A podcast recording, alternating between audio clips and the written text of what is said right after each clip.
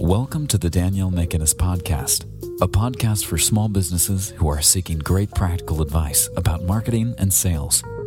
Danielle thinks like a customer. Even as a little kid, she always has shown deep empathy for others.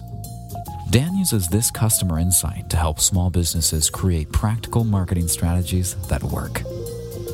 Using this customer-centric approach and her twenty years' experience in sales and marketing, Dan takes what is in your head, adds her expertise to create a system to assist you make better marketing decisions, attracts a regular stream of ideal customers, and creates a brand that your employees and customers will love. Hope you enjoy this podcast.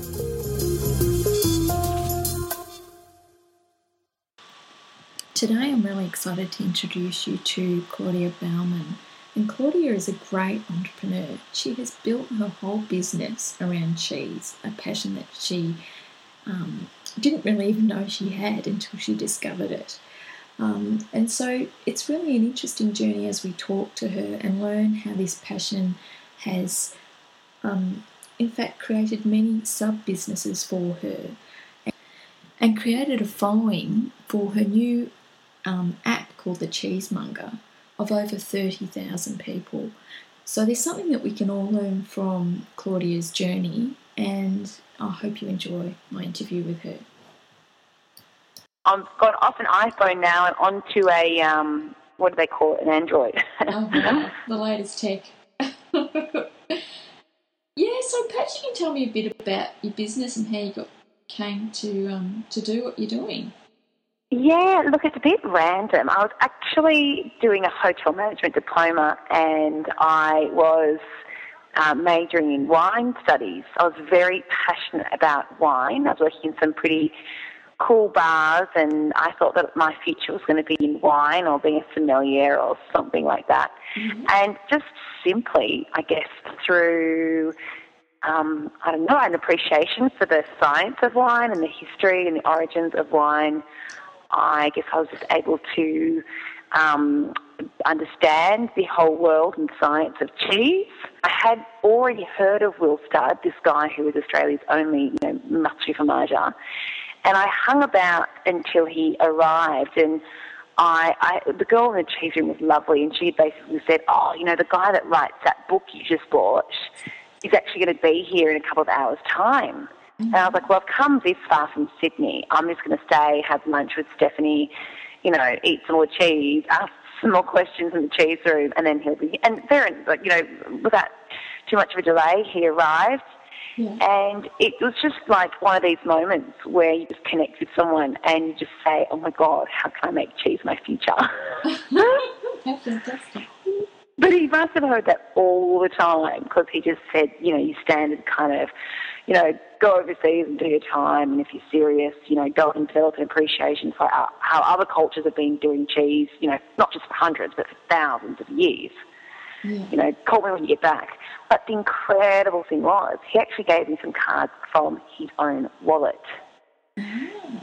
And this is one of the reasons that I am very passionate about being very generous with um, time and advice and contacts and referrals in business, because, like, it just sets you aside, I think, mm-hmm. from people who are perhaps more threatened or, you know, they, you know, I really believe that there are two types of people. There's those who are kind of threatened and they feel that by sharing their expertise and knowledge and contacts, it will make them redundant or it will lessen their value. Mm-hmm. And there are others who are just really happy to be generous and share because actually it's great to have camaraderie and it's better for the industry and it's just better better relations, full stop.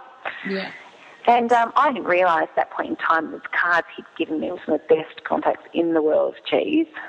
Mm-hmm. And I just followed them all up and, and moved my way around Europe. I headed off overseas not too long after that and worked for some of the biggest names in the world. I got to do incredible things like make cheese. I did a diploma in cheese. You know, you can read the bio page of our website about us. Like, I've just I've been very fortunate. Um, you know, it's luck and it's hard work, isn't it? Yeah. You know, it, it's luck because you might get pointed in the right direction or... you know, um, I'm a hard worker, so I saved up a lot of money and worked very hard when I was over there to actually afford the experiences I was having. And I maxed three, I think it was two or three credit cards um, in just having fabulous experience after fabulous. You know, I basically just refer to it as my hex debt. Yeah. You know, like everyone has to get their education from somewhere, and, and I didn't go to university like my sister who did medicine or my brother who did law, so I, you know, said, what's the equivalent amount? Yes. Travelling around, doing incredible experience after incredible experience, and, you know, obviously coming home to Australia, or the idea of coming home was just going to be so isolating from all these experiences that were currently on my doorstep being in Europe. But I just immersed myself and, um, yeah, just had incredible experience after the next. Came home, didn't know what to do with myself really. Um, within three days, the word had got out amongst a very, you know, very tight-knit community when you're at that level of expertise and experience yeah. in any industry, but, you know, obviously cheese. And um, I was approached and someone said, we're going to open a cheese counter. We've franchised the name Jones the Grocer. You know, basically, here's a blank check. Mm-hmm. We want you to set up, a, here's twenty-five square metres, and we want you to do a cheese shop inside a bottle shop. And that was my first experience. That was awesome to have, you know, I had eight staff members looking under me. I had a lot of free reign. And I, that was my first experience starting and running something. Mm. So that was great. And then um, from there, I went to, uh, you know, pretty fast realised in running a shop, Um, you are very responsible, and the majority of your time is actually spent on staffing issues, rostering. I was just being taken further away from actual cheese. So I accepted a job at a place called Simon Johnson, mm-hmm. um, and that was my first real education on what Australia had to offer, because, you know, local Australian produce certainly isn't part of your education mm-hmm. in, in, you know, the old world Europe. Um, you know, uh, experience of, of cheese. They, you know, we're, we're very much not taken seriously here in Australia for, for cheese due to our staunch legislation and um, just being New World. Mm-hmm. But, um, yeah, so, and then I just, um, I you know, went as far as I could at Simon Johnson, um, and then after two Christmases, uh, I moved on and did my own thing. And that's included doing some consulting for Harris Farm, and had a six-month contract with Harris Farm trying to make it less supermarketing and a bit more boutique. And then we started doing classes because we realised no one was doing classes, and we did some wedding cheese towers, as you'll see on the Facebook. And we just started to try to emulate what I had been doing overseas that no one was doing here. And then certain things that we were doing got picked up on by other people, and, you know, we realised there wasn't really a commercial future in us continuing them. So we've kind of tried lots of different things and then gravitated towards what is commercially viable, which is events, cheese experiences, cheese-making workshops, um, you know, champagne, French cheese, Italian cheese, Italian wine, you know, Spanish cheese and wine, whiskey and cheese, and, and then that got to a point where I just couldn't do everything, and so I started to align myself with other experts mm-hmm. to co-present alongside, and that gave great weight to my brand but also my events mm-hmm. um, themselves, because they were getting, you know, real bang for their buck. They were getting, you know, a beer dealer who is me in the world of beer and me, or they were getting, you know, a champagne expert and me, or they were getting, you know, single malt expert in me. So, mm. yeah, it's just been, it's been a really amazing six years and um, being organic and, and homegrown and not having big overheads allowed me to kind of chop and change and try things and do some hampers and cheese club and, you know, cheese making kits online and never played. It's been fun. And so um, tell me about your app, because I see that on your website. Yeah, look, that was originally developed to try to take pressure off the volume of emails that we um, were or are receiving. Mm-hmm. Um, I mean, just ridiculous the amount of time that I was putting into answering people's cheese questions and receiving absolutely no money. Mm. Um, just didn't even make sense.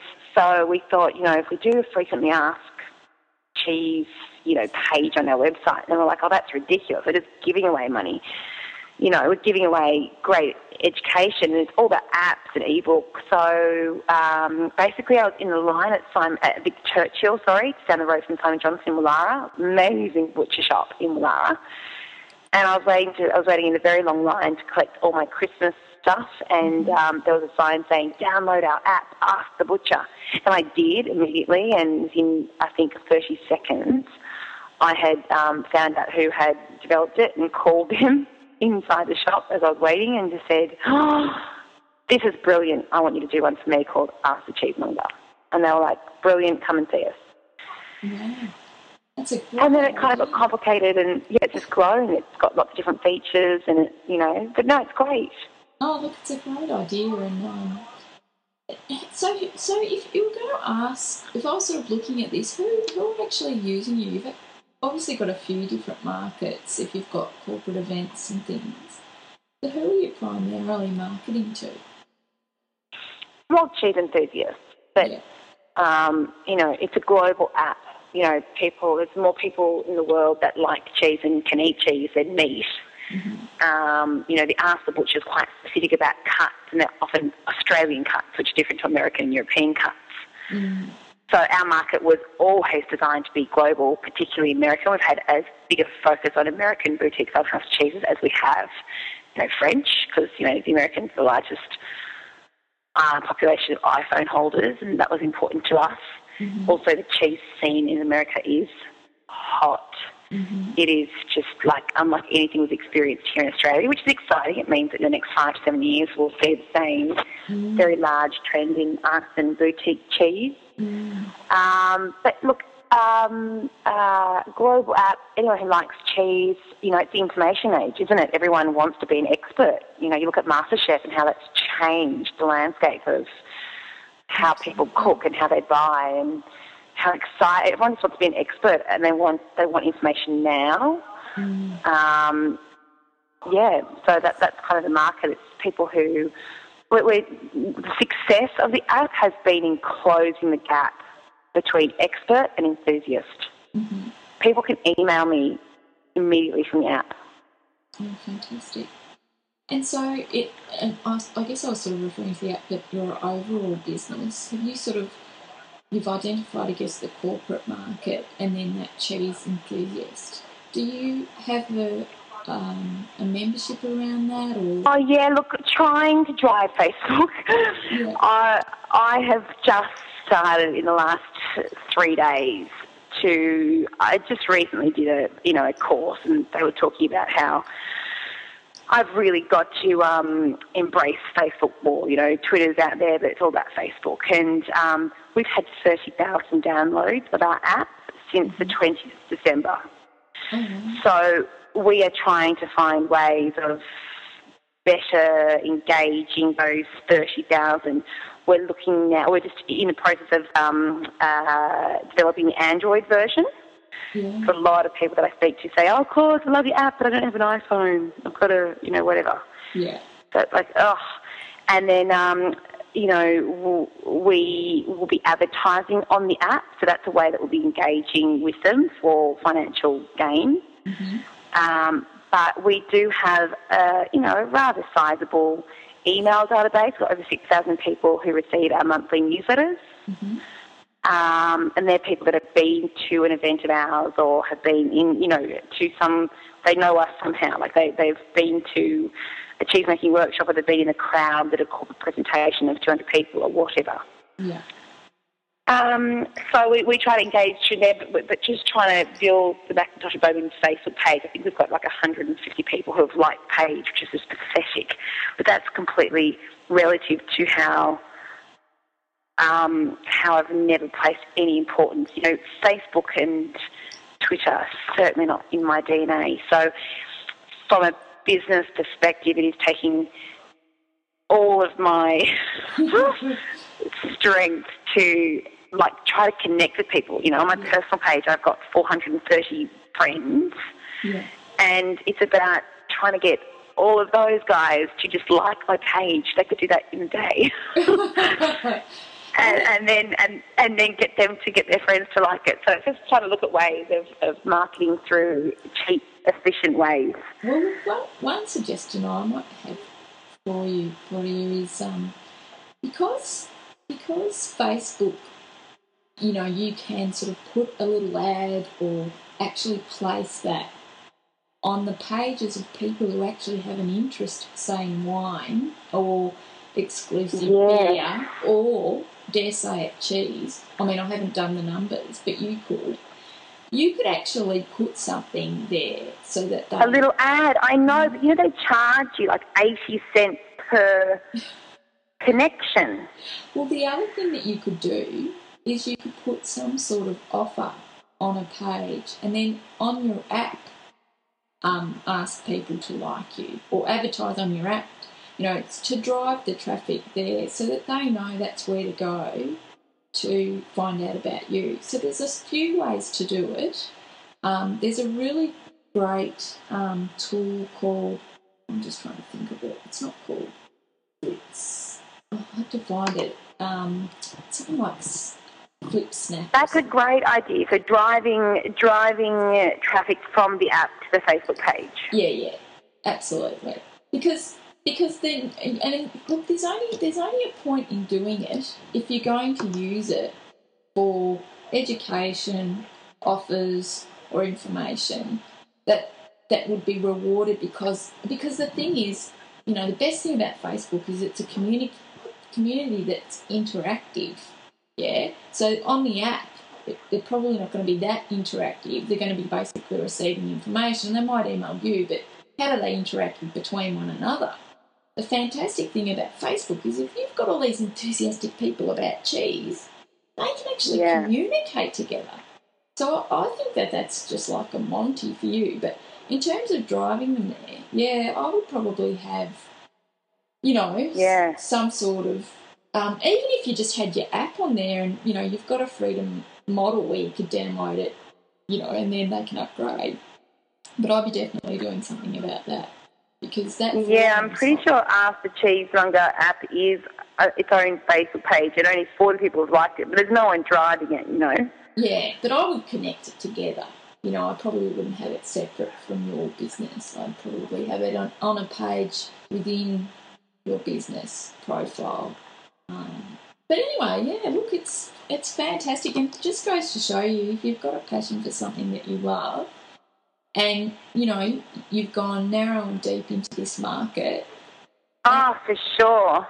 And it's working. So. You have to be passionate, don't you? Because you just you wouldn't be in it for this long. No, you wouldn't. And what does your husband do? Is he part of the business? He's actually a school teacher, a high school teacher. Oh, wow. So you've got a bit of a mix between you running this and him doing that. Wow. Oh, look, I really... Yeah, look, it, it is busy. You've got two kids, another one due in August. Oh, my God. And um, it is, but that's the great thing about my business. So, like, last night, perfect example. So Matt was working at school all day. He came in the door. We tagged, uh, tag-teamed. I was out the door, went to my event. I came home. Um, he actually went out, as soon as I got home at about nine o'clock or nine thirty, uh, he went out to a social function for a friend who's in from New York. We had, I think we had our head on the pillow at the same time for about four and a half hours. And then I was up this morning at, at five thirty for a, a business networking breakfast in Balmain. And uh, and then he took the kids um, to daycare. They're only on daycare on Thursday and Friday. So I've got two days real relief. But otherwise, I do. I manage all my bookings that come through via Red Balloon, Ticketek, Australian Explorer. That's my public events. I manage those just admin like now. So like um, I work when I get the kids down like seven thirty. I'm I'm just doing admin, a bit of Facebook, a bit of social media kind of stuff. Yeah. Just tinkering away until about you know midnight, mm-hmm. and then when the kids have a sleep at lunchtime, get a bit more done. Uh, with corporate stuff, it's always in the evenings or sometimes very rarely in the day. So I might get my mum to help. It's just a juggle, but yeah. you know. I think I'm totally unemployable. So I've become unemployable in having my own business, you know. So, um, you know, it's just a really wonderful way that allows me to have the lifestyle that I like. Yeah. I can be at home with my kids. Uh, again, I've just got them into daycare two days a week. Um, now the youngest one is eighteen months, the older one is three.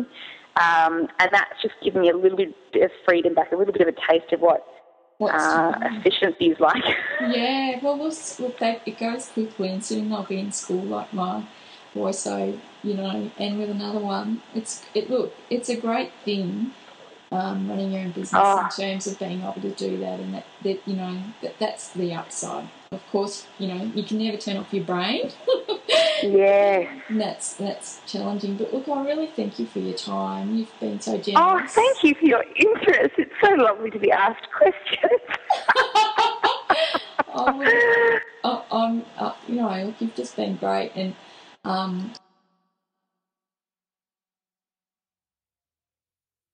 Hey, thanks for taking the time out of your busy day to listen to this podcast. For more great marketing tips, go to Dan's blog at w w w dot danielle mcguinness dot com and sign up for her marketing tips, or visit her website at w w w dot mcguinness marketing dot com dot a u. Catch you next time.